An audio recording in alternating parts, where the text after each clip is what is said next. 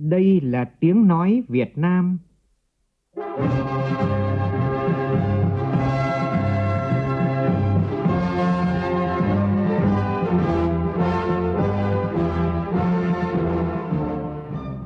là tiếng nói Việt Nam, phát thanh từ Hà Nội, thủ đô nước Cộng hòa xã hội chủ nghĩa Việt Nam.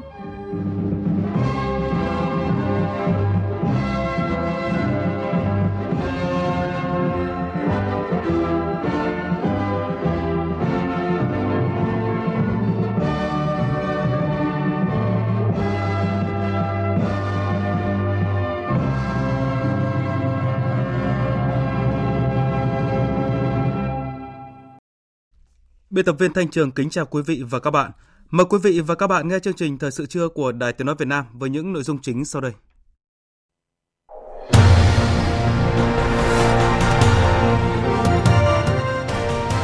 Hôm nay kỷ niệm tròn 110 năm người thanh niên Nguyễn Tất Thành, Nguyễn Ái Quốc, sau này là Chủ tịch Hồ Chí Minh ra đi tìm đường cứu nước với khát vọng tự do cho đồng bào tôi, độc lập cho Tổ quốc tôi,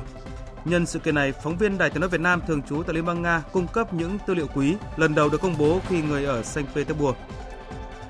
Diễn biến dịch tại thành phố Hồ Chí Minh vẫn đang rất phức tạp khi có thêm F3 trở thành F0, đòi hỏi thành phố tăng tốc xét nghiệm phủ rộng hơn nữa để tầm soát dịch Covid-19. Tỉnh Tiền Giang đầu tư hơn 1.300 tỷ đồng nâng cấp mở rộng kênh chợ gạo, tuyến đường thủy huyết mạch của miền Tây. Cháy lớn ở một nhà dân tại thành phố Quảng Ngãi, tỉnh Quảng Ngãi làm 4 người trong một gia đình tử vong. Trong phần tin quốc tế, các bộ trưởng tài chính nhóm 7 nền công nghiệp phát triển hàng đầu thế giới gọi tắt là G7 đang tiến tới gần một thỏa thuận toàn cầu nhằm tăng thuế đối với những tập đoàn đa quốc gia như Google, Facebook hay Amazon. Trong một diễn biến khác, Facebook sẽ loại bỏ quy định miễn trừ với bài đăng của chính trị gia. Với động thái này, chính trị gia sẽ được coi là những người dùng thông thường trên mạng xã hội lớn nhất hành tinh.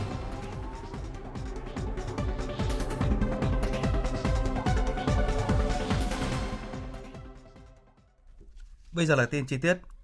Thưa quý vị và các bạn, với khát vọng cháy bỏng, tự do cho đồng bào, độc lập cho dân tộc, ai cũng có cơm ăn áo mặc, ai cũng được học hành. Cách đây tròn 110 năm, ngày 5 tháng 6 năm 1911, người thanh niên Nguyễn Tất Thành, sau này là Chủ tịch Hồ Chí Minh, đã ra đi tìm đường để giải phóng cho dân tộc, thoát khỏi ách áp bức, nhân dân thoát khỏi cảnh lầm than, xây dựng một đất nước thống nhất, hòa bình, phồn vinh và hạnh phúc. Nhân dịp này vào sáng nay, đoàn đại biểu Thành ủy, Hội đồng nhân dân, Ủy ban nhân dân, Ủy ban Mặt trận Tổ quốc Việt Nam thành phố Hồ Chí Minh do đồng chí Nguyễn Văn Nên, Ủy viên Bộ Chính trị, Bí thư Thành ủy thành phố Hồ Chí Minh làm trưởng đoàn đã đến dân hương, dân hoa tưởng niệm Chủ tịch Hồ Chí Minh và Chủ tịch Tôn Đức Thắng. Ngay sau đó tại bến Nhà Rồng, Bảo tàng Hồ Chí Minh chi nhánh thành phố diễn ra lễ kỷ niệm 110 năm ngày Bác Hồ ra đi tìm đường cứu nước. Tin của phóng viên Minh Hạnh. Tại Bảo tàng Hồ Chí Minh chi nhánh thành phố Hồ Chí Minh, đoàn đại biểu đã thành kính dâng hoa, dâng hương lên anh linh Chủ tịch Hồ Chí Minh nhằm bày tỏ lòng biết ơn sâu sắc đến công lao và đức hy sinh quên mình vì dân, vì nước của Chủ tịch Hồ Chí Minh, người đã hiến dâng cả cuộc đời mình cho sự nghiệp đấu tranh, giải phóng dân tộc, giải phóng giai cấp, một tấm gương sáng ngời về chủ nghĩa anh hùng cách mạng, về tinh thần đoàn kết chiến đấu, về đạo đức cách mạng, chung với nước, hiếu với dân, yêu thương con người, cần kiệm, liêm chính, trí công vô tư và tinh thần quốc tế trong sáng –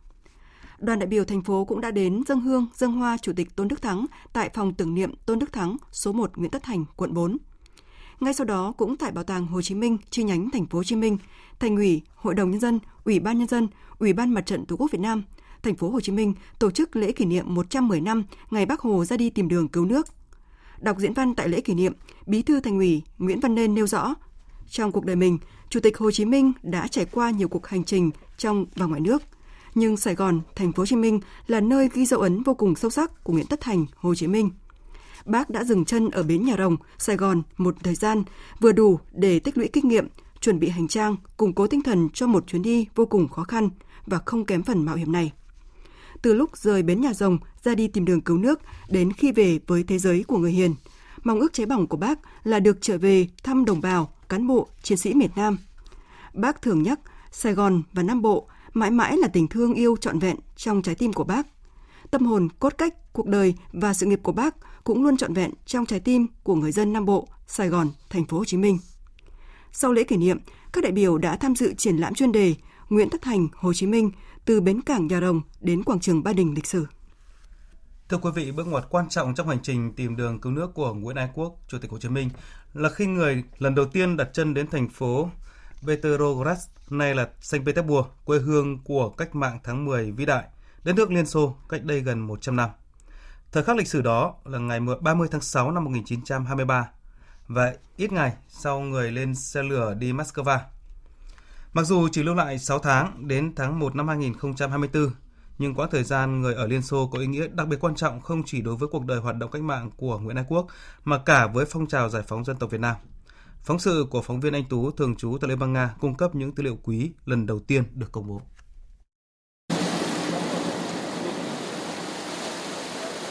Ờ, vâng, thưa quý vị và các bạn, ờ, chiếc tàu thuyền nhỏ thì đưa cả đoàn chúng tôi ờ, rời bến từ cảng lớn Saint Petersburg để đi tới vịnh Kutuevsky, nơi mà cơ quan quản lý cảng biển Baltic đã xác định được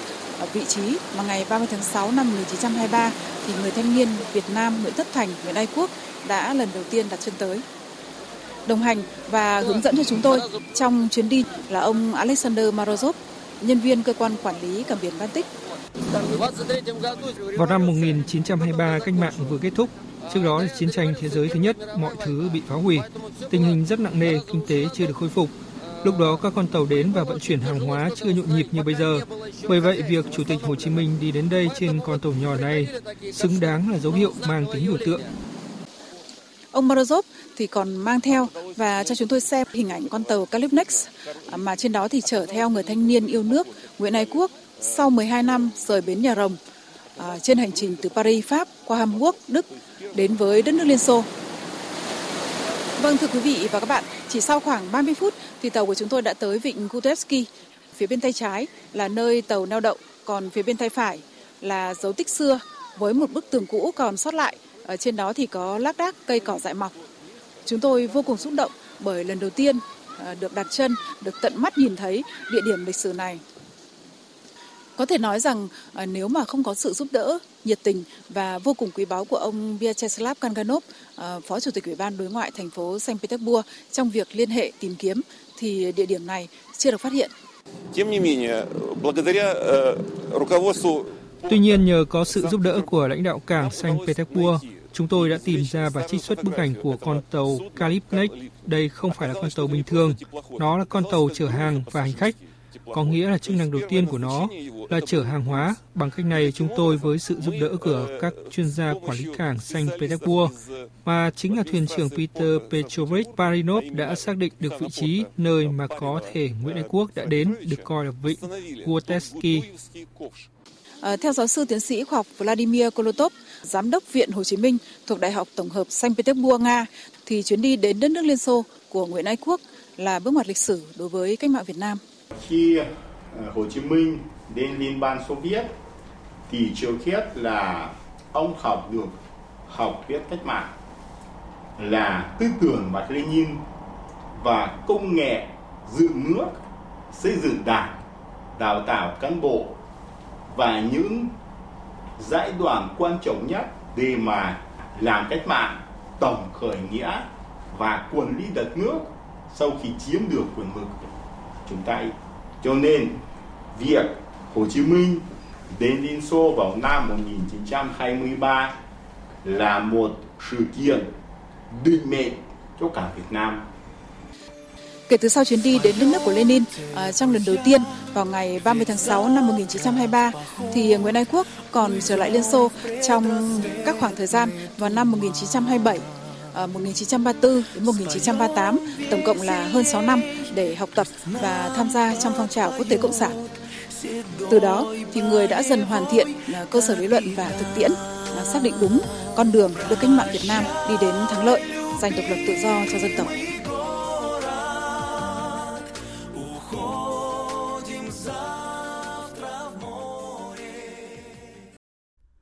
Thưa quý vị, thành phố Hồ Chí Minh rực rỡ tên vàng, thành phố nơi người ra đi tìm đường cứu nước cách đây đúng 110 năm, tự hào được mang tên của người, Chủ tịch Hồ Chí Minh. Và trong những năm qua, thành phố luôn là đầu tàu kinh tế, là động lực tăng trưởng của cả nước. Từ phát triển kinh tế và nhu cầu của sự phát triển, thành phố Hồ Chí Minh cũng là trung tâm của khoa học công nghệ, giáo dục, đào tạo chất lượng cao. Đồng thời, thành phố không chỉ phát triển cho mình mà còn cùng cả nước, vì cả nước bằng sự đóng góp đáng kể quan trọng cho quốc gia cả về ngân sách lẫn đề xuất chính sách, bằng sự hỗ trợ thiết thực cho nhiều địa phương khó khăn cùng phát triển. Thành phố Hồ Chí Minh đang nỗ lực phát triển bằng tất cả khả năng của mình và hiện đang tháo gỡ những khó khăn về hạ tầng, công nghệ, con người để tiếp tục vươn lên. Phóng sự của phóng viên Minh Hạnh. Các hướng từ ngoại thành vào trung tâm thành phố Hồ Chí Minh hiện nay trên các con đường chính, chúng ta đều nhìn thấy tòa nhà Landmark cao 81 tầng nằm bên bờ sông Sài Gòn. Còn tại trung tâm thành phố, mọi người có thể dễ dàng nhìn thấy tòa nhà Bitexco Financial cao 68 tầng mang hình ảnh của một búp sen nằm trong khu vực năng động nhất về kinh tế thương mại tài chính ngân hàng của thành phố. Hai tòa nhà này có thể coi là biểu tượng của một thành phố Hồ Chí Minh hiện đại và hướng ngoại, song song với những biểu tượng mang tính lịch sử như bến Nhà Rồng, Dinh Độc Lập, chợ Bến Thành, ghi dấu về một thành phố có bề dày truyền thống. Các biểu tượng mới như là Landmark và Bistecco thì mình cảm thấy là uh, tạo cho thành phố Hồ Chí Minh những cái dấu ấn đặc biệt. Đó là một cái sự khẳng định sự phát triển của thành phố Hồ Chí Minh. Tính đến hiện tại thì mình đã là cư dân của thành phố Hồ Chí Minh được ờ, hơn 15 năm rồi à, chứng kiến sự thay đổi sự phát triển của thành phố. À, sau chừng ấy năm thì mình à, có những à, điểm ấn tượng. Cho tôi cảm thấy tự hào khi mình là một công dân thành phố. Tôi thấy rõ hơn cái sự phát triển của giáo dục thành phố trong những năm vừa qua về à, ừ, chương trình đào tạo của các trường đại học về à, chất lượng giảng dạy của các trường cũng Thành phố Hồ Chí Minh có quy mô kinh tế đứng đầu của cả nước. Năm 2020, năm có nhiều khó khăn, nhưng thành phố vẫn thu ngân sách gần 406.000 tỷ đồng, đóng góp 27% thu ngân sách cả nước. Tiến sĩ Vũ Thành Tự Anh, Giám đốc trường chính sách công và quản lý Fulbright Việt Nam cho rằng, trong giai đoạn tới, thành phố Hồ Chí Minh tiếp tục khẳng định sự năng động sáng tạo để định vị được mình đang đứng ở đâu, từ đó trong chiến lược phát triển chọn ra vấn đề ưu tiên, triển khai nắm bắt cơ hội. Về tầm nhìn xa hơn, thành phố Hồ Chí Minh nên chuyển đổi năng lực trong 10 năm tới để chuyển sang một cái nền kinh tế có tính đổi mới và sáng tạo, chứ không thuần túy chỉ dựa vào đầu tư nữa thì điều này nó đòi hỏi chúng ta phải có các cái nguồn nhân lực, có kỹ năng rất cao, các cơ sở khoa học và công nghệ, có các cái chính sách khuyến khích đổi mới sáng tạo và chúng ta phải tạo ra được các cụm ngành có cái năng lực cạnh tranh nổi trội sự chủ động, nỗ lực của thành phố Hồ Chí Minh được Trung ương đặc biệt quan tâm và tạo điều kiện. Quốc hội đã có nghị quyết số 54 về thí điểm cơ chế chính sách đặc thù phát triển thành phố Hồ Chí Minh, nghị quyết thành lập thành phố Thủ Đức, thành phố trong thành phố đầu tiên của cả nước để thúc đẩy khai thác tiềm năng thế mạnh của thành phố Hồ Chí Minh. Chính phủ và các bộ ngành đều đã có nhiều cơ chế chính sách dành riêng cho thành phố, kịp thời đáp ứng yêu cầu phát triển của thành phố. Gần đây nhất, trong cuộc làm việc của Thủ tướng Chính phủ với thành phố Hồ Chí Minh, về cơ bản, 15 kiến nghị của thành phố Hồ Chí Minh nêu ra đã được người đứng đầu chính phủ đồng ý và chỉ đạo ngành chức năng xem xét thực hiện. Thủ tướng Chính phủ Phạm Minh Chính nhấn mạnh. Chính phủ chỉ có quy hoạch chiến lược, cơ chế chính sách, chính phủ xây dựng cái hành lang pháp lý và chính phủ thiết kế cái công cụ kiểm tra giám sát để tăng cường cái kiểm tra giám sát. Địa phương làm không trông chờ ý lại đấy mà phải phát huy cao độ cái tính chủ động sáng tạo tự lực tự cường mà tôi tin tưởng là thành phố Hồ Chí Minh các ông chí làm được phát huy cái thành tựu thành tích qua nhiều nhiệm kỳ vừa qua và cái truyền thống lịch sử văn hóa của thành phố Hồ Chí Minh thì sẽ có những cái đột phá trong năm nay và trong những năm tới. Trong khoảng thời gian 10 đến 15 năm nữa, thành phố Hồ Chí Minh được kỳ vọng sẽ là một trong những thành phố hiện đại, phát triển nhanh và năng động nhất khu vực Đông Nam Á và châu Á Thái Bình Dương. Đây sẽ là một siêu đô thị đa trung tâm với điểm nhấn là thành phố Thủ Đức và đô thị mới dọc sông Sài Gòn thành phố sẽ trở thành thành phố toàn cầu với đời sống kinh tế thành phố gắn chặt với đời sống kinh tế thế giới là cửa ngõ giao lưu quan trọng của Việt Nam với bên ngoài.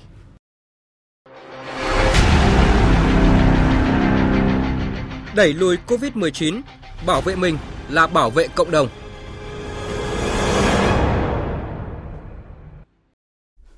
Thưa quý vị, diễn biến dịch thành phố Hồ Chí Minh vẫn đang rất phức tạp khi có thêm F3 trở thành F0, đòi hỏi thành phố tăng tốc xét nghiệm phủ rộng hơn nữa để mà tầm soát dịch Covid-19. Một uh, vướng mắc nữa hiện nay mà đang nhận được sự thu hút quan tâm đặc biệt của dư luận đó là thành phố Hồ Chí Minh hiện có hơn 6.000 người lao động đang làm việc tại các khu chế xuất, khu công nghiệp, khu công nghệ cao sinh sống và cư trú trên địa bàn tỉnh Đồng Nai. Đồng thời, một số lượng không nhỏ người dân sinh sống trên địa bàn thành phố Hồ Chí Minh đang làm việc tại tỉnh Đồng Nai. Thế nhưng, để phòng chống dịch COVID-19 thì hôm qua, văn bản yêu cầu cách ly 21 ngày đối với tất cả người từ thành phố Hồ Chí Minh về đến Đồng Nai tính từ ngày rời khỏi thành phố Hồ Chí Minh của Ủy ban nhân dân tỉnh Đồng Nai. Điều này đã khiến nhiều người lao động, doanh nghiệp lúng túng tình cảnh trở đi mắc núi, trở về mắc sông. Phản ánh của phóng viên thường trú tại thành phố Hồ Chí Minh. Sáng nay mùng 5 tháng 6, anh Nguyễn Văn Sinh, ngụ thành phố Biên Hòa, Đồng Nai, di chuyển xe máy cá nhân từ thành phố Hồ Chí Minh về tỉnh Đồng Nai. Qua chốt kiểm dịch cầu Đồng Nai khá lo lắng khi không biết quay về nhà có phải đi cách ly không, vì anh phải quay trở lại thành phố Hồ Chí Minh làm việc. Qua đây để hỏi lại thông tin, ờ, ở sở là về có việc cách ly hay là cơ quan chức năng nó sẽ có ờ, cái chi tiết để cho người dân họ đỡ hoang mang về để tìm hiểu hỏi về về đi lại đó là tâm lý của rất nhiều người dân thường xuyên phải đi lại, làm việc ở thành phố Hồ Chí Minh và về nhà ở Đồng Nai trước chủ trương áp dụng biện pháp cách ly y tế tại nhà hoặc tại cơ sở lưu trú trên địa bàn tỉnh. Người cách ly tự trả phí 21 ngày đối với tất cả những người từ thành phố Hồ Chí Minh về đến Đồng Nai tính từ ngày rời khỏi thành phố Hồ Chí Minh. Ông Trần Nam, trưởng phòng truyền thông quan hệ doanh nghiệp, trường Đại học Khoa học Xã hội và Nhân văn, Đại học Quốc gia Thành phố Hồ Chí Minh cho biết, do công việc bận rộn, mỗi cuối tuần ông đều về nhà ở Long Thành, Đồng Nai một lần để thăm gia đình và dạy con học. Thế nhưng hôm nay ông quyết định ở lại thành phố Hồ Chí Minh để tránh việc bị cách ly ảnh hưởng công việc. Theo ông Nam, đối với ông thường xuyên đi công tác nên đã có sự chuẩn bị để ở lại thành phố Hồ Chí Minh với thời gian dài ngày. Thế nhưng đối với những người tham gia sản xuất trực tiếp đi lại hàng ngày giữa hai địa phương thì chủ trương cách ly kiểm soát y tế của Ủy ban nhân dân tỉnh Đồng Nai là quá bất ngờ. Theo ông, việc đặt ra quy định mà không có lộ trình sẽ tạo ra những hậu quả về mặt sắp xếp công việc, sinh hoạt, kinh tế của người dân quá đột ngột với người lao động và cần có một cái lộ trình. Ví dụ như báo trước một cái thời điểm nào đó, theo tôi nghĩ là cần phải có cái bàn bạc giữa hai địa phương trước khi đưa ra cái chủ trương này bởi vì cả hai đều có cái thiệt hại nặng nề nếu như cái chủ trương đưa ra và thực thi nó không đúng. Hay là theo tôi nghĩ là cũng có thể tính toán cái phương án cảnh báo rồi là giám sát tại cộng đồng tại Đồng Nai anh Nguyễn Triều Đại, chủ tịch công đoàn công ty trách nhiệm hữu hạn Blacktail Vina, khu công nghệ cao thành phố Thủ Đức, thành phố Hồ Chí Minh cho biết, công ty có 9 người có nhà ở Đồng Nai, hàng ngày di chuyển giữa hai tỉnh thành này để lên khu công nghệ cao làm việc. Ngay sau khi nhận được thông báo chủ trương cách ly 21 ngày từ thành phố Hồ Chí Minh về Đồng Nai, ban lãnh đạo công ty đã nhanh chóng cử người đi tìm các nhà nguyên căn, nhà nghỉ gần khu công nghệ cao để cho chín công nhân này ở lại. Ngay trong chiều tối qua ngày 4 tháng 6, 9 công nhân này đã về nhà tại Đồng Nai, thu dọn hành lý, đồ dùng cá nhân và quay lại thành phố Hồ Chí Minh trước giờ G, lên cư trú tại các nhà nghỉ mà doanh nghiệp này đã thuê để sáng mai đi làm bình thường. Theo anh Đại, công văn của Ủy ban Nhân dân tỉnh Đồng Nai khiến doanh nghiệp vô cùng bất ngờ và lúng túng. Tuy nhiên, vì tuân thủ chính sách của địa phương, đơn vị đã cấp tốc đi tìm nơi ở cho người lao động để đảm bảo vận hành công việc liên tục. Tuy nhiên, trong thời điểm gấp gáp, thời gian thuê ngắn từ 1 đến 2 tháng nên các chủ nhà nguyên căn không đồng ý cho hợp đồng ngắn hạn, bắt buộc doanh nghiệp phải thuê nhà nghỉ. Trung bình chi phí thuê nhà nghỉ lưu trú cho 9 công nhân này là mỗi ngày 200.000 đồng một người. Đây là một chi phí không nhỏ cho doanh nghiệp trong một tháng, anh Triệu Đại nói thì doanh nghiệp mong muốn có thể là ban nhân dân à, tỉnh Đồng Nai là kiểm tra lại cái việc lưu thông như vậy có thể là để cho các cái à, sẽ đưa rửa công nhân cũng được. Công ty sẽ bố trí sẽ đưa rửa ở Đồng Nai lên và cái có các cái biện pháp kiểm soát phòng chống dịch như là khử khuẩn và là test cho các bạn là một tuần một lần chẳng hạn không chỉ công ty trách nhiệm hữu hạn Platel Vina mà nhiều doanh nghiệp tại khu công nghệ cao cũng gấp gáp áp dụng những biện pháp hỗ trợ người lao động như công ty trách nhiệm hữu hạn Sonion Việt Nam ở khu công nghệ cao cho người lao động có địa chỉ tại Đồng Nai nghỉ làm luôn vào thời điểm K3 hôm qua mà vẫn được trả lương. Sáng nay, những công nhân ở Đồng Nai cũng không đi làm cho đến khi có thông báo mới. Liên quan đến yêu cầu của tỉnh Đồng Nai, Ban quản lý các khu chế xuất và công nghiệp thành phố Hồ Chí Minh HEPZA cho biết, nếu thực hiện các nội dung nêu tại thông báo của Ủy ban nhân dân tỉnh Đồng Nai về cách ly người về hoặc đến từ thành phố Hồ Chí Minh sẽ ảnh hưởng trực tiếp đến nguồn nguyên liệu sản xuất của doanh nghiệp, việc lưu thông hàng hóa và gây khó khăn cho người lao động khi di chuyển. Đồng thời, các doanh nghiệp trong khu chế xuất, khu công nghiệp thuộc thành phố Hồ Chí Minh sẽ khó đảm bảo duy trì sản xuất, kinh doanh. Vì vậy, trong ngày 4 tháng 6, HEPZA đã có công văn đề nghị Ủy ban nhân dân thành phố Hồ Chí Minh xem xét và có ý kiến với Ủy ban nhân dân tỉnh Đồng Nai để kịp thời có biện pháp tháo gỡ khó khăn vướng mắt. Chúng tôi cũng đã kết nối được điện thoại với phóng viên Tử Huỳnh đang có mặt tại một trong các chốt kiểm soát dịch ở Đồng Nai để cung cấp thêm những thông tin mới nhất từ các địa điểm chốt này. Xin mời anh Tử Huỳnh ạ. Dạ, xin chào đồng bào Hà Nội ạ. À, thưa quý vị khán giả, hiện tại thì tôi đang có mặt tại chốt kiểm soát dịch COVID-19 của tỉnh Đồng Nai trên quốc lộ 1A dưới chân cầu Đồng Nai, đoạn giáp ranh giữa ba tỉnh Đồng Nai, Bình Dương và thành phố Hồ Chí Minh. À, theo ghi nhận của tôi thì đến thời điểm hiện nay thì tình trạng giao thông qua khu vực uh, chốt kiểm dịch này vẫn hoạt động bình thường, không xảy ra ùn ứ. Dưới cái nắng khá gắt thì phần lớn người dân đi qua chốt đều tự giác dừng xe, khai báo y tế và chủ động hỏi những thông tin đi lại. À, trao đổi với chúng tôi thì đại diện chốt kiểm dịch cầu Đồng Nai khẳng định là không phải người dân nào từ thành phố Hồ Chí Minh lưu thông qua khu vực này cũng đều bị đưa đi cách ly. À, theo đó thì người dân từ thành phố Hồ Chí Minh về các tỉnh như Ninh Thuận, Bình Thuận đi qua chốt chỉ cần khai báo y tế và lộ trình di chuyển là có thể tiếp tục di chuyển. Chỉ trường hợp người dân nào trở về nhà ở Đồng Nai thì chốt sẽ thông báo về địa phương để theo dõi sức khỏe và cách ly. Mặc dù khẳng định không ngăn sông cấm chợ, nhưng theo quan sát của phóng viên thì nhiều người lao động làm việc ở khu công nghiệp Biên Hòa Đồng Nai nhưng lưu trú ở thành phố Hồ Chí Minh và chiều ngược lại thì không thể vào địa phận tỉnh này. Một số người dân tỏ ra bức xúc khi lực lượng chức năng tại chốt lúng túng không giải thích và hướng dẫn hướng dẫn rõ cho người dân biết là cần giấy tờ gì thì mới được vào tỉnh này. Và trong sáng nay, thì nhiều trường hợp từ thành phố Hồ Chí Minh đến Đồng Nai để thăm thân nhân hoặc liên hệ công việc không thật sự cần thiết đã chủ động quay về thành phố Hồ Chí Minh khi biết được thông tin phải cách ly y tế 21 ngày. Và ngoài ra thì trong sáng nay thì Ủy ban dân tỉnh Đồng Nai cũng đã ban hành văn bản hỏa tốc yêu cầu các doanh nghiệp, cá nhân, người lao động đang làm ở thành phố Hồ Chí Minh nhưng đang làm việc tại thành phố Hồ Chí Minh ở Đồng Nai hoặc ngược lại thì nên sắp xếp việc ở lại địa phương để làm việc để nhằm hạn chế uh, việc đi lại gây lây lan dịch bệnh. À, xin được uh, quay trở lại với đầu cầu Hà Nội ạ.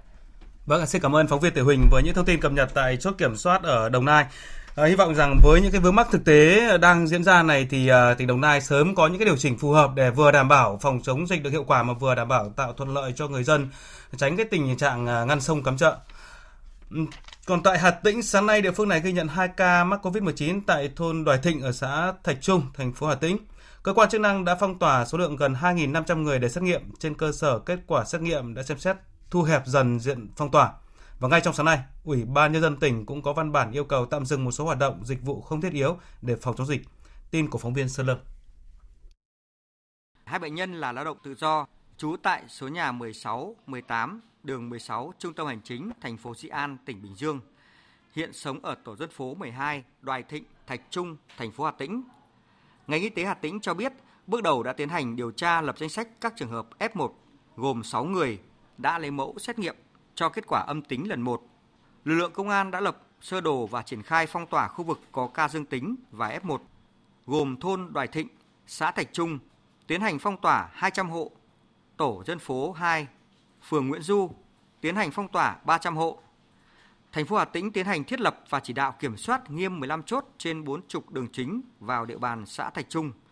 Tập trung cao cho việc điều tra, truy vết trường hợp liên quan đến hai ca bệnh và kích hoạt tất cả các hệ thống phòng dịch trên địa bàn thành phố nhằm kiểm soát và ngăn chặn dịch bệnh lây lan. Đồng thời lập 15 chốt kiểm soát để điều tra dịch tễ tại xã Thạch Trung.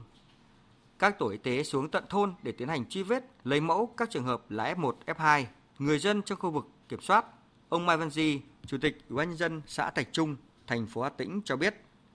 Ngay sau khi phát hiện ờ, hai ca dương tính, ờ, ban chỉ đạo đã là họp ngay trong đêm để là triển khai chỉ đạo cái công tác phòng chống dịch. Đã phân công nắm tổ y tế để là tiến hành ra soát truy vết các cái trường hợp có tiếp xúc gần với là hai ca bệnh phong tỏa toàn bộ thôn Đoài Thịnh yêu cầu kinh doanh không thiết yếu là đóng cửa. Tổ xử lý đang triển khai sáng sớm để là yêu cầu đóng cửa. Thì hiện nay là các cái ký ốt chấp hành tốt. Tỉnh Hải Dương cũng vừa yêu cầu lấy mẫu xét nghiệm tất cả người lao động đang làm việc tại các doanh nghiệp trên địa bàn các huyện Cẩm Giàng, Kim Thành và các thành phố Chí Linh, thành phố Hải Dương. Theo thông tin chúng tôi vừa nhận được từ Bộ Y tế thì tính từ 6 giờ sáng nay đến 12 giờ trưa nay cả nước ghi nhận 94 ca mắc mới trong đó 91 ca à, lây nhiễm trong cộng đồng.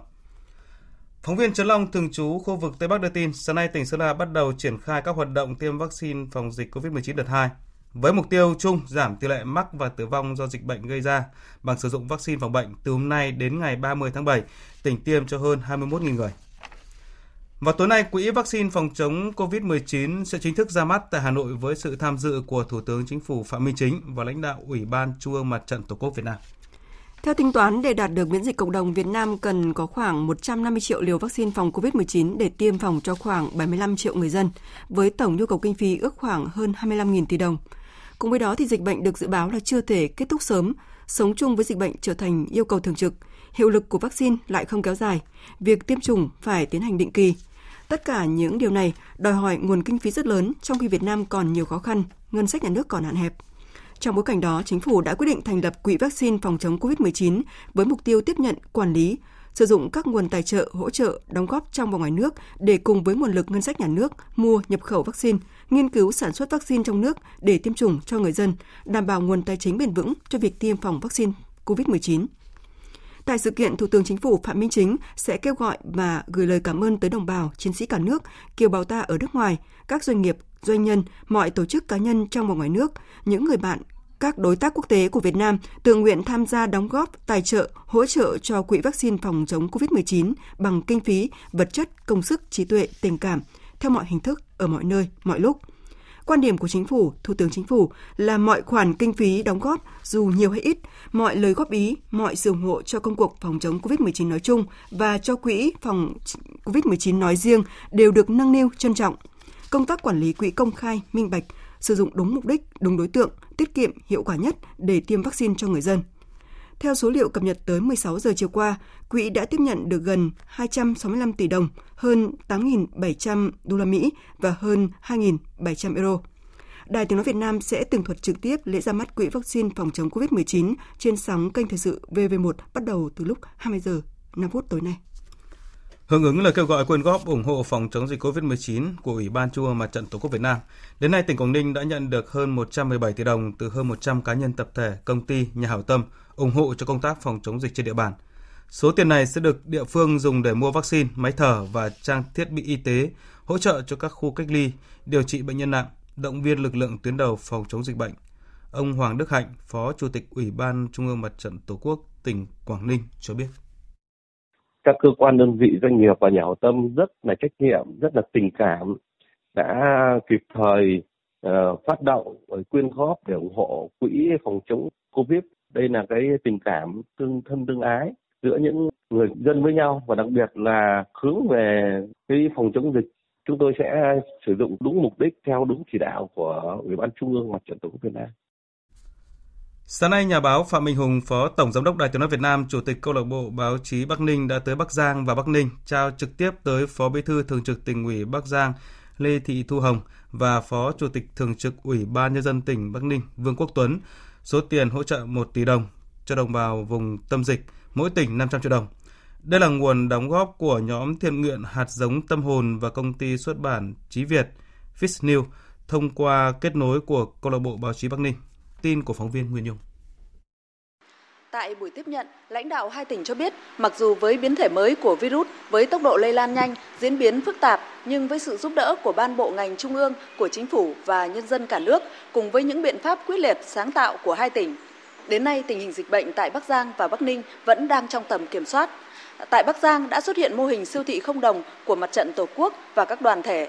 Tất cả hàng hóa hỗ trợ được đưa vào các siêu thị không đồng để đáp ứng nhu cầu của công nhân cách ly.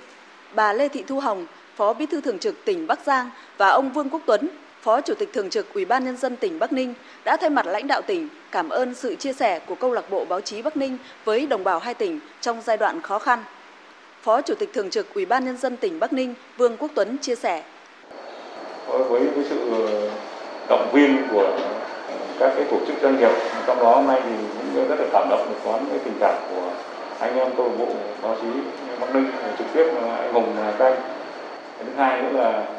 cũng ờ, được đón nhận cái tình cảm của là, câu lạc bộ hạt giống của thành phố hồ chí minh. Cũng ờ, những người bạn từ phương nam, phương xa thì ờ, thay mặt cho lãnh đạo tỉnh cũng như mặt trận quốc tỉnh xin được trân trọng cảm ơn các anh trong câu lạc bộ báo chí về cá nhân anh hùng và thông qua anh hùng xin được trân trọng cảm ơn các anh ở trong câu vụ hạt giống trong hồn được biết, sau nghĩa cử kịp thời giữa lúc đại dịch lần thứ tư đang bùng phát mạnh này, công ty First New, Chí Việt sẽ tiếp tục vận động, đấu giá tranh và các ấn bản đặc biệt bìa da S500 của tác phẩm nổi tiếng Muôn kiếp dân sinh, tác giả giáo sư John Vũ, Nguyên Phong, để đóng góp trực tiếp vào quỹ vaccine cho người nghèo Việt Nam. Chuyển sang các thông tin đáng chú ý khác. Sau hơn 10 năm bị treo, dự án nâng cấp mở rộng kênh chợ gạo tỉnh Tiền Giang giai đoạn 2 chính thức khởi động, đáp ứng sự mong chờ của chính quyền và người dân địa phương cũng như hàng nghìn chủ phương tiện lưu thông qua tuyến kênh huyết mạch miền Tây này. Phóng viên Nhật Trường thường trú khu vực đồng bằng sông Cửu Long đưa tin. Dự án nâng cấp mở rộng kênh chợ gạo giai đoạn 2 đã được Bộ Giao thông Vận tải phê duyệt có tổng mức đầu tư 1.335 tỷ đồng Dự án sẽ nạo vét mở rộng luồng chạy tàu bờ Nam kênh chợ gạo với tổng chiều dài gần 10 km thi công bảo vệ bờ nam kênh chợ gạo cầu đường dân sinh thuộc địa bàn các xã Bình Phục Nhất, Bình Phan và thị trấn chợ gạo. Dự kiến dự án khởi công vào cuối năm nay và sẽ hoàn thành trong năm 2023. Kênh chợ gạo là tuyến giao thông huyết mạch của vùng đồng bằng sông Cửu Long với thành phố Hồ Chí Minh. Mỗi ngày tuyến đường thủy này có hơn 2.000 phương tiện qua lại. Do mật độ phương tiện gia tăng, kênh chợ gạo đã quá tải, đặc biệt là hai bên bờ kênh đã xảy ra sạt lở nghiêm trọng gây bế tắc giao thông. Tình trạng phương tiện mắc cạn do đáy kênh bị bồi lắng gây ủng ứ giao thông đường thủy. Sau khi thực hiện dự án nâng cấp, mở rộng kênh chợ gạo giai đoạn 1 thì dự án giai đoạn 2 bị treo hơn 10 năm. Do đó, việc triển khai dự án giai đoạn 2 chính quyền và người dân cùng các chủ phương tiện thủy vùng đồng bằng sông Cửu Long rất phấn khởi. Dạng sáng nay xảy ra vụ cháy lớn tại cửa hàng bán thiết bị điện Quang Dũng ở số nhà 812 đường Quang Trung, phường Tránh Lộ, thành phố Quảng Ngãi, tỉnh Quảng Ngãi, làm 4 người trong một gia đình tử vong. Tin của cộng tác viên Anh Vinh. Ông Võ Tấn ở số nhà 810 đường Quang Trung, người hàng xóm của chủ cửa hàng thiết bị điện này cho biết, khi xảy ra cháy, hầu hết người dân ở đây không hề hay biết. Đến khi có người đi đường thấy cháy trong nhà mới hô hoáng thì hàng xóm mới hay. Còn anh Phi Ngọc Quốc Bảo, người hàng xóm của chủ cửa hàng bán thiết bị này cho biết, khi đang ngủ, nghe báo cháy, anh ra khỏi nhà đã thấy ngọn lửa bùng phát lên tầng 2 cửa hàng này. Cái nghĩa là nó nói là nó thấy cháy rồi nó mới kêu là cứ cứu cứu rồi à, ở nhà ở nhà đó giờ à, có một hàng khó nó tới nó kêu nữa rồi mới kêu mấy người ra mới gọi cứu hỏa ra thôi thôi lúc em cháu nó, nó kêu ra đó thì lửa ngập hết rồi Do ngọn lửa cháy quá lớn, cửa trước của cửa hàng bán đồ điện này khóa chặt nên lực lượng phòng cháy chữa cháy tìm kiếm cứu nạn công an tỉnh Quảng Ngãi mới phá cửa để chữa cháy. Đến 3 giờ sáng nay, ngọn lửa mới được dập tắt. Hậu quả có 4 người trong gia đình thiệt mạng, gồm vợ chồng ông BPT 36 tuổi và bà BTTT 35 tuổi và hai con trai 6 tuổi và 3 tuổi bị chết. Hiện nay lực lượng chức năng đang bảo vệ hiện trường và điều tiết giao thông. Trung úy Nguyễn Anh Vũ, đội cảnh sát giao thông công an thành phố Quảng Ngãi cho biết. Hiện tại thì à, em đang đứng để phân luồng để bảo vệ hiện trường này thôi. Còn xíu nữa có một cái tổ thoát người ta tới người ta tới người ta khám nghiệm. Với lại là người ta sẽ à, điều tiết khu vực giao thông ở đây. Thế vì anh thấy ông bà con mình yếu kỳ nó đang cạn đường ở đây. Hiện nay, lực lượng chức năng đang khám hiện trường để tìm nguyên nhân và thống kê thiệt hại về tài sản. Và trong sáng nay, ông Đặng Văn Minh, Chủ tịch Ủy ban Nhân dân tỉnh Quảng Ngãi đã đến hiện trường thăm hỏi chia buồn với gia đình các nạn nhân. Ủy ban Nhân dân tỉnh hỗ trợ gia đình nạn nhân 50 triệu đồng lo mai táng.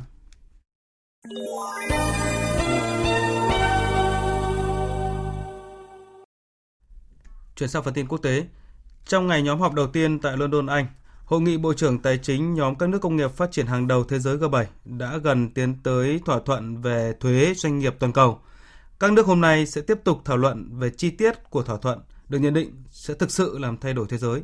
Biên tập viên Anh Tuấn và Phạm Hà thông tin. Các bộ trưởng tài chính G7 sẽ đồng ý về nguyên tắc để thay đổi cơ sở của luật thuế doanh nghiệp quốc tế lần đầu tiên sau một thế kỷ. Kế hoạch lịch sử này nhằm mục đích buộc các tập đoàn lớn nhất thế giới phải trả nhiều thuế hơn tại các quốc gia nơi họ kinh doanh, không chỉ nơi các tập đoàn này đặt trụ sở chính. Bộ trưởng Tài chính Đức Olaf Scholz cho biết ông hoàn toàn tin tưởng việc đạt được một thỏa thuận thực sự làm thay đổi thế giới. Các cuộc đàm phán rất thành công và tôi hoàn toàn tin tưởng rằng chúng ta sẽ đạt được các thỏa thuận. Chúng ta có thể đưa ra một thông điệp rất rõ ràng về thuế doanh nghiệp toàn cầu. Hai vấn đề khó khăn nhất trong đàm phán đã có các bước tiến và tôi nghĩ rằng sẽ có một kết quả tốt đẹp. Bộ trưởng Tài chính Pháp Bruno Le Maire cũng cho biết các bộ trưởng đang gần tiến sát tới một thỏa thuận lịch sử và thế giới sẽ thấy một G7 vẫn là một lực lượng toàn cầu trong việc xác định luật chơi trong trật tự quốc tế ở thế kỷ 21. Chúng tôi đã nỗ lực nhiều năm qua để trả lời câu hỏi về đánh thuế kỹ thuật số và mức thuế tối thiểu. Pháp là quốc gia đầu tiên yêu cầu hệ thống thuế quốc tế mới này cho thế kỷ 21. Chúng tôi đã đối mặt với một số phản đối mạnh mẽ và bây giờ chúng ta không còn xa một sự đồng thuận toàn cầu nữa. Dự kiến Hội nghị Bộ trưởng Tài chính G7 sẽ đưa ra tuyên bố chung trong hôm nay, nêu rõ lập trường chung của G7 cũng như ủng hộ lời kêu gọi của chính quyền Mỹ cả về chế độ thuế toàn cầu đối với những tập đoàn lớn nhất thế giới và tỷ lệ thuế toàn cầu tối thiểu.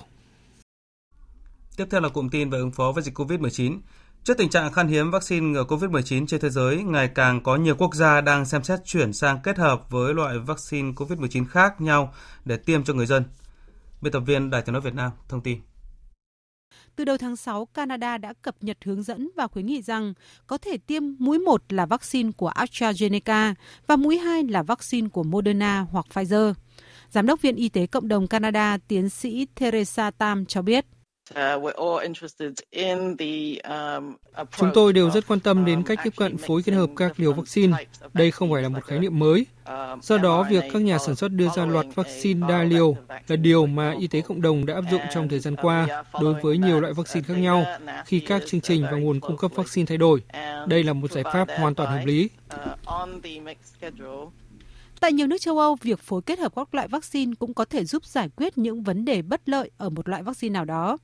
Sau nhiều trường hợp xảy ra tác dụng phụ hiếm gặp của tình trạng đông máu chảy máu ở những người được tiêm chủng, một số nước đã quyết định ngừng sử dụng AstraZeneca. Kể từ đó, nhiều quốc gia châu Âu sử dụng lịch tiêm vaccine kết hợp, khuyến cáo những người trẻ tuổi, những người trước đây đã tiêm vaccine AstraZeneca ở liều đầu tiên nên sử dụng một loại vaccine khác làm mũi tiêm thứ hai. Không chỉ phối hợp hai liều tiêm, chính phủ Bahrain còn cho phép người dân đăng ký các mũi tiêm bổ sung của Pfizer hoặc Sinopharm 6 tháng sau khi tiêm đủ hai liều của Sinopharm. Tuy nhiên, chính phủ khuyến cáo những người trên 50 tuổi, người béo phì và những người có hệ miễn dịch yếu nên tiêm nhắc lại mũi Pfizer. Nga hôm qua cũng thông báo cân nhắc thử nghiệm kết hợp vaccine Sputnik V và vaccine của Trung Quốc, đồng thời cho biết chưa phát hiện tác dụng phụ nghiêm trọng trong quá trình thử nghiệm phối hợp vaccine ngừa COVID-19 của AstraZeneca và Sputnik V. Thông tin đáng lo ngại là nhiều người tại Ấn Độ đã bị nhiễm virus SARS-CoV-2 biến chủng Delta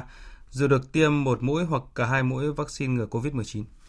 Theo kết quả nghiên cứu Viện Khoa học Y khoa Ấn Độ và Viện Sinh học Tích hợp và Di truyền học Ấn Độ, các bác sĩ đã xác định được 63 trường hợp mắc COVID-19 ở Ấn Độ sau khi tiêm chủng. Trong số này có 27 người được tiêm cả hai mũi. Đa số các bệnh nhân mắc COVID-19 biến chủng Delta.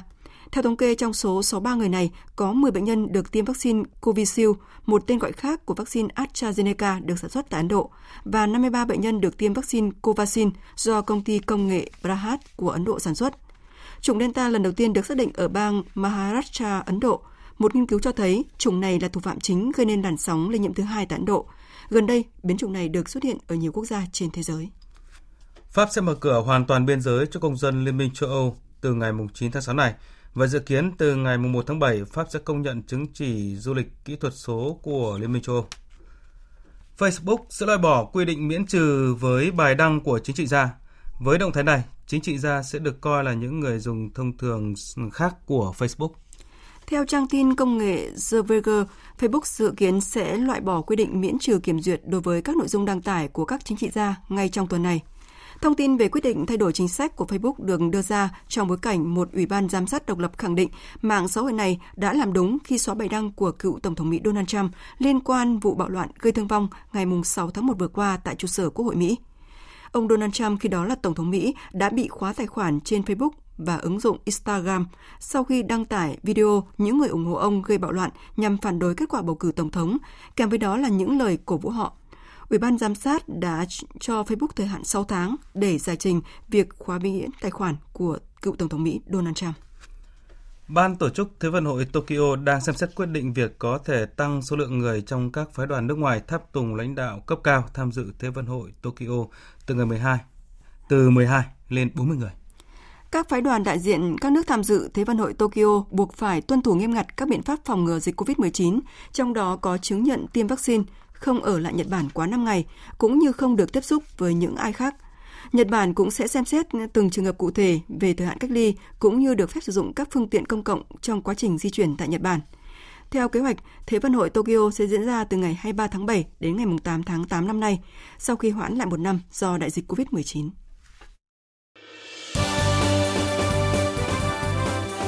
Thời sự tiếng nói Việt Nam. Thông tin nhanh. Bình luận sâu. Tương tác đa chiều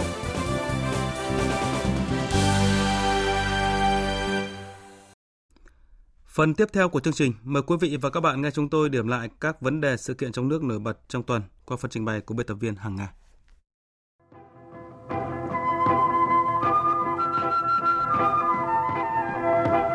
Kính chào quý vị và các bạn. Trên khắp các miền của đất nước vừa trải qua một tuần nắng nóng khủng khiếp trên dưới 40 độ C. Nắng nóng như thiêu như đốt càng vắt kiệt sức lực và thử thách tinh thần thép của những người làm công tác phòng chống dịch COVID-19 ở tuyến đầu cho đến thời điểm này, khi số lượng ca mắc mới tính từ ngày 27 tháng 4 cho đến nay đã vượt con số 5.000 ca, thì các tuyến phòng thủ của chúng ta trước giặc COVID-19 vẫn đang được giữ vững. Nhưng nói như vậy không có nghĩa là không xót xa khi phải chứng kiến hình ảnh các y bác sĩ bị phồng rộp ra lưng, ra tay trong những bộ đồ bảo hộ kín mít và làm việc đến kiệt sức. Nói như vậy không có nghĩa là chúng ta không rớt nước mắt khi chứng kiến hình ảnh em bé 18 tháng tuổi nhớ mẹ, khóc nức nở khi nhìn thấy mẹ xa nhà chống dịch qua TV. Đó là những cảm xúc của đa số công chúng những ngày này và cũng là cảm xúc cần thiết để mỗi người dân tự giác điều chỉnh những hành vi nếu có cản trở công tác chống dịch như là vi phạm nguyên tắc 5K. Để chúng ta có sự hợp tác tốt nhất với chính quyền và lực lượng phòng chống dịch, những mong đất nước sẽ sớm được trở lại những ngày bình thường mới. Ở tầm vĩ mô, chính phủ đang nhanh chóng triển khai quỹ vaccine COVID-19 với mong muốn sẽ tiêm phủ được vaccine cho 70% dân số và đạt miễn dịch cộng đồng trong năm nay. Tuần này chúng ta chứng kiến một tinh thần đồng loạt chung tay góp sức của nhiều doanh nghiệp lớn, của đông đảo cán bộ công chức, viên chức và toàn dân trong việc đóng góp tài chính vào quỹ vaccine do chính phủ và Mặt trận Tổ quốc Việt Nam phát động.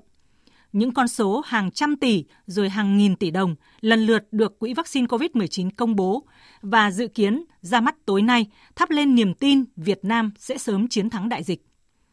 Song song với giải pháp phòng dịch bằng vaccine, chính phủ tiếp tục cùng các địa phương triển khai cấp tốc các giải pháp vừa chống dịch vừa sản xuất.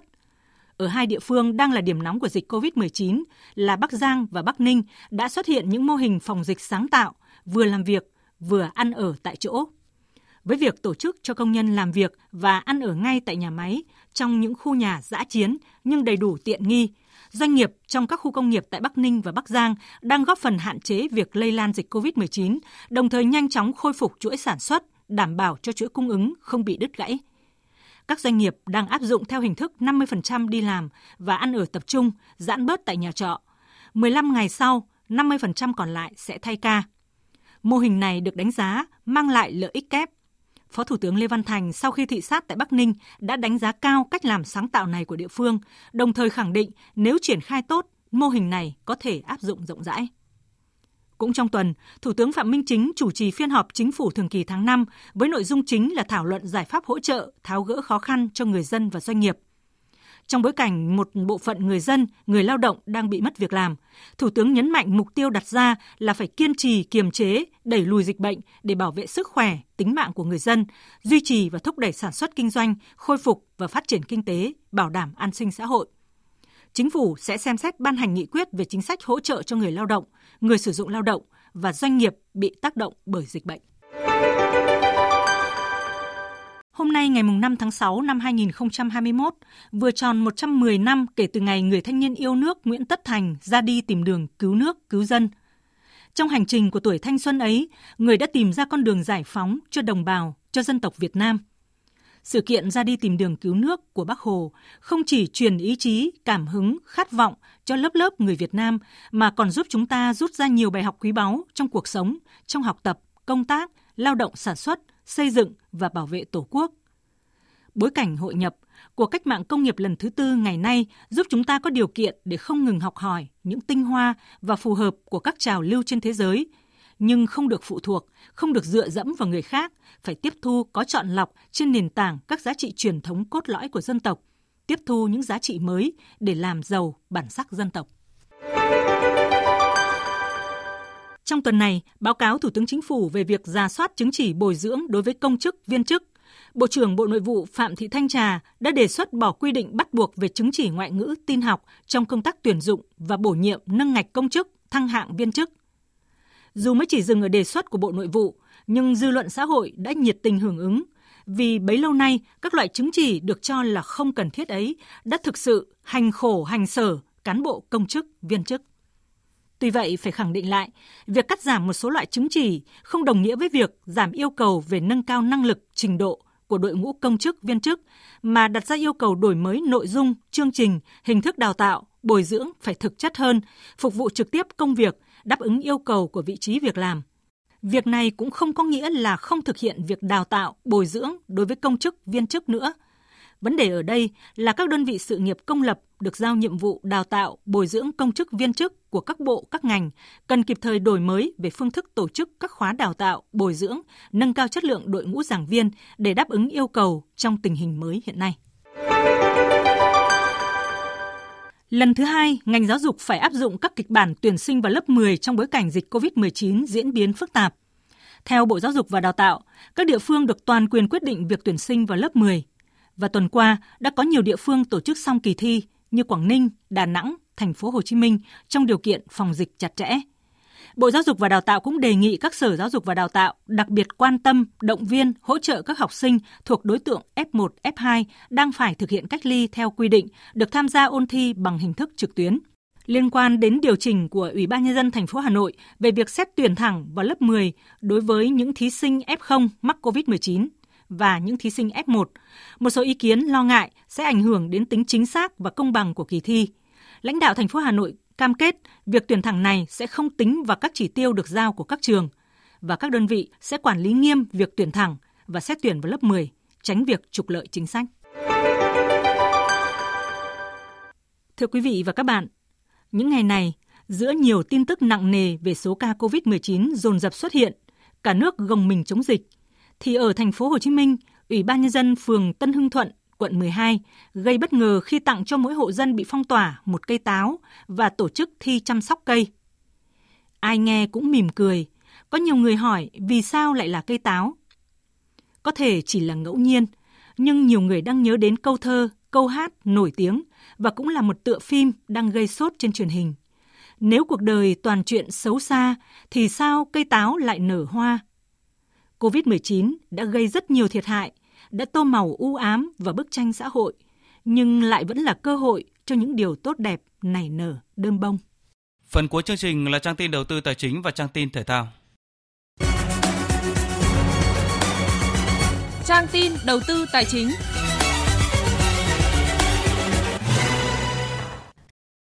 Theo Sở giao dịch chứng khoán Thành phố Hồ Chí Minh, thanh khoản thị trường cổ phiếu tháng 5 đạt mức cao nhất từ đầu năm đến nay với giá trị và khối lượng giao dịch bình quân mỗi phiên lần lượt đạt trên 21.937 tỷ đồng và 701,96 triệu cổ phiếu, tương ứng lần lượt tăng 19,57% về giá trị và giảm 3,3% về khối lượng bình quân so với tháng trước. Phiên giao dịch cuối tuần khép lại với những biến động trái chiều của các chỉ số. Theo đó, VN Index đóng cửa tăng 9,77 điểm lên 1.374,05 điểm, trong khi HNX Index giảm 0,06% xuống 329,76 điểm và Upcom Index giảm 0,08% xuống 90,59 điểm. Giao dịch khối ngoại tiếp tục bán dòng khá mạnh với giá trị hơn 1.500 tỷ đồng trên toàn thị trường. Lực bán của khối ngoại tập trung vào các cổ phiếu như MBB, HPG, VSC. Đầu tư tài chính biến cơ hội thành hiện thực. Đầu tư tài chính biến cơ hội thành hiện thực. Thưa quý vị và các bạn, hệ thống tài chính ngân hàng nước ta có sự phát triển mạnh mẽ về công nghệ trong vài năm gần đây, có thể sánh ngang với các nước phát triển. Tuy nhiên, trong thời gian tới, Ngân hàng Việt Nam cần đẩy mạnh phát triển mạng lưới quản trị dữ liệu để đáp ứng nhu cầu hội nhập. Phóng viên Đài Tiếng Nói Việt Nam thông tin. Đối với ngành tài chính ngân hàng, một trong những ngành sở hữu khối lượng dữ liệu lớn cũng là ngành đi đầu trong hành trình chuyển đổi mô hình hoạt động theo xu hướng số thì quản trị dữ liệu trở thành vấn đề sống còn. Đặc biệt trong thời đại cách mạng công nghiệp 4.0, dữ liệu có thể trở thành tài nguyên mới cho phát triển kinh tế toàn cầu. Theo đánh giá của tổ chức Gartner, dự kiến hết năm 2021, các tổ chức lớn sẽ đưa dữ liệu vào danh mục bảng cân đối kế toán và quản lý dữ liệu như những tài sản của tổ chức. Tuy nhiên, quá trình xây dựng hệ thống quản trị dữ liệu cũng đang gặp phải nhiều khó khăn và thách thức như vốn đầu tư vào hệ thống rất lớn, nguồn nhân lực chưa đáp ứng được yêu cầu, khuôn khổ pháp lý hỗ trợ công tác khai thác dữ liệu lớn, đảm bảo an toàn bảo mật dữ liệu cho khách hàng. Ông Phan Thanh Sơn, Phó Tổng Giám đốc khối Ngân hàng Giao dịch Toàn cầu, Ngân hàng Thương mại Cổ phần Kỹ thương Việt Nam Techcombank cho rằng thông qua ngân hàng số sẽ có nhiều lợi ích cho ngân hàng và người sử dụng. Thông qua kênh số thì chúng ta có cái cơ hội tương tác à, với ờ, khách hàng nhiều hơn. Và thông qua đó chúng ta hiểu hành vi khách hàng nhiều hơn. Để thực sự ờ, có thể chuyển những cái cơ hội đó thành ờ, các sản phẩm dịch vụ thì đòi hỏi một cái sự đầu tư rất là nghiêm túc không chỉ về vốn liên quan đến công nghệ mà còn là con người, còn là văn hóa dịch vụ, còn là những vấn đề liên quan đến những cái hiểu biết khách hàng phần lớn các ngân hàng Việt Nam vẫn đang ở trong giai đoạn đầu tiên trong lộ trình triển khai quản trị dữ liệu. Một khảo sát của Ngân hàng Nhà nước cho thấy 50% các ngân hàng đã xây dựng kho dữ liệu tập trung, 27% xây dựng các hồ dữ liệu để thu thập dữ liệu thô đến từ các điểm tiếp xúc số. Khoảng 50% các ngân hàng đã ứng dụng phân tích dữ liệu để tối ưu hóa quy trình vận hành, tăng hiệu quả hoạt động, quản trị rủi ro. Ông Lê Anh Dũng, Phó vụ trưởng vụ thanh toán Ngân hàng Nhà nước cho biết. Như đánh giá thì ngành ngân hàng mới ở uh, cấp độ thứ ba, tức là đã có dữ liệu nhưng mà vẫn đang còn phân mảnh thì xu hướng trong thời gian tới là phải tiến tới uh, chuẩn hóa cái dữ liệu, nâng cao chất lượng dữ liệu và tiến tới là có thể ờ, khai thác dữ liệu bằng uh, việc ứng dụng những uh, công nghệ kỹ thuật số chẳng hạn như là phân tích dữ liệu lớn big data hay là dùng trí tuệ nhân tạo AI để có thể hiểu biết nhiều hơn từ dữ liệu khách hàng và từ đó cung ứng sản phẩm dịch vụ phù hợp.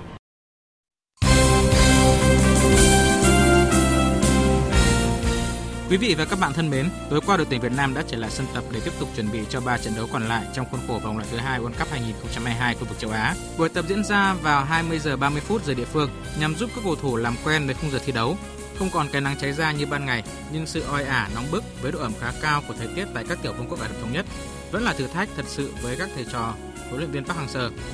nhằm giúp đội tuyển có sự thích nghi tốt nhất với điều kiện thời tiết tại các tiểu vương quốc Ả Rập thống nhất. Huấn luyện viên Park Hang-seo đã yêu cầu các bác sĩ tăng cường nhiều giải pháp khác nhau, trong đó có cả các bài tập khởi động chuyên biệt để phòng ngừa việc các cầu thủ vận động quá sức, gây mất nhiều nước, dẫn đến chuột rút hoặc giật cơ. Chỉ còn hai ngày nữa, đội tuyển Việt Nam sẽ bước vào trận đấu với Indonesia. Do vậy, huấn luyện viên Park Hang-seo và các cộng sự trong ban huấn luyện cũng đã nghiên cứu kỹ lưỡng giáo án tập luyện nhằm giúp các cầu thủ có điểm rơi phong độ cao nhất – Ngoài ra, việc có điều kiện quan sát đối thủ thi đấu ở lượt trận ngày 3 tháng 6 vừa qua cũng giúp cho đội tuyển Việt Nam có sự chủ động trong sách lược nhằm hiện thực hóa mục tiêu đặt ra. Huấn luyện viên Park Hang-seo nhấn mạnh.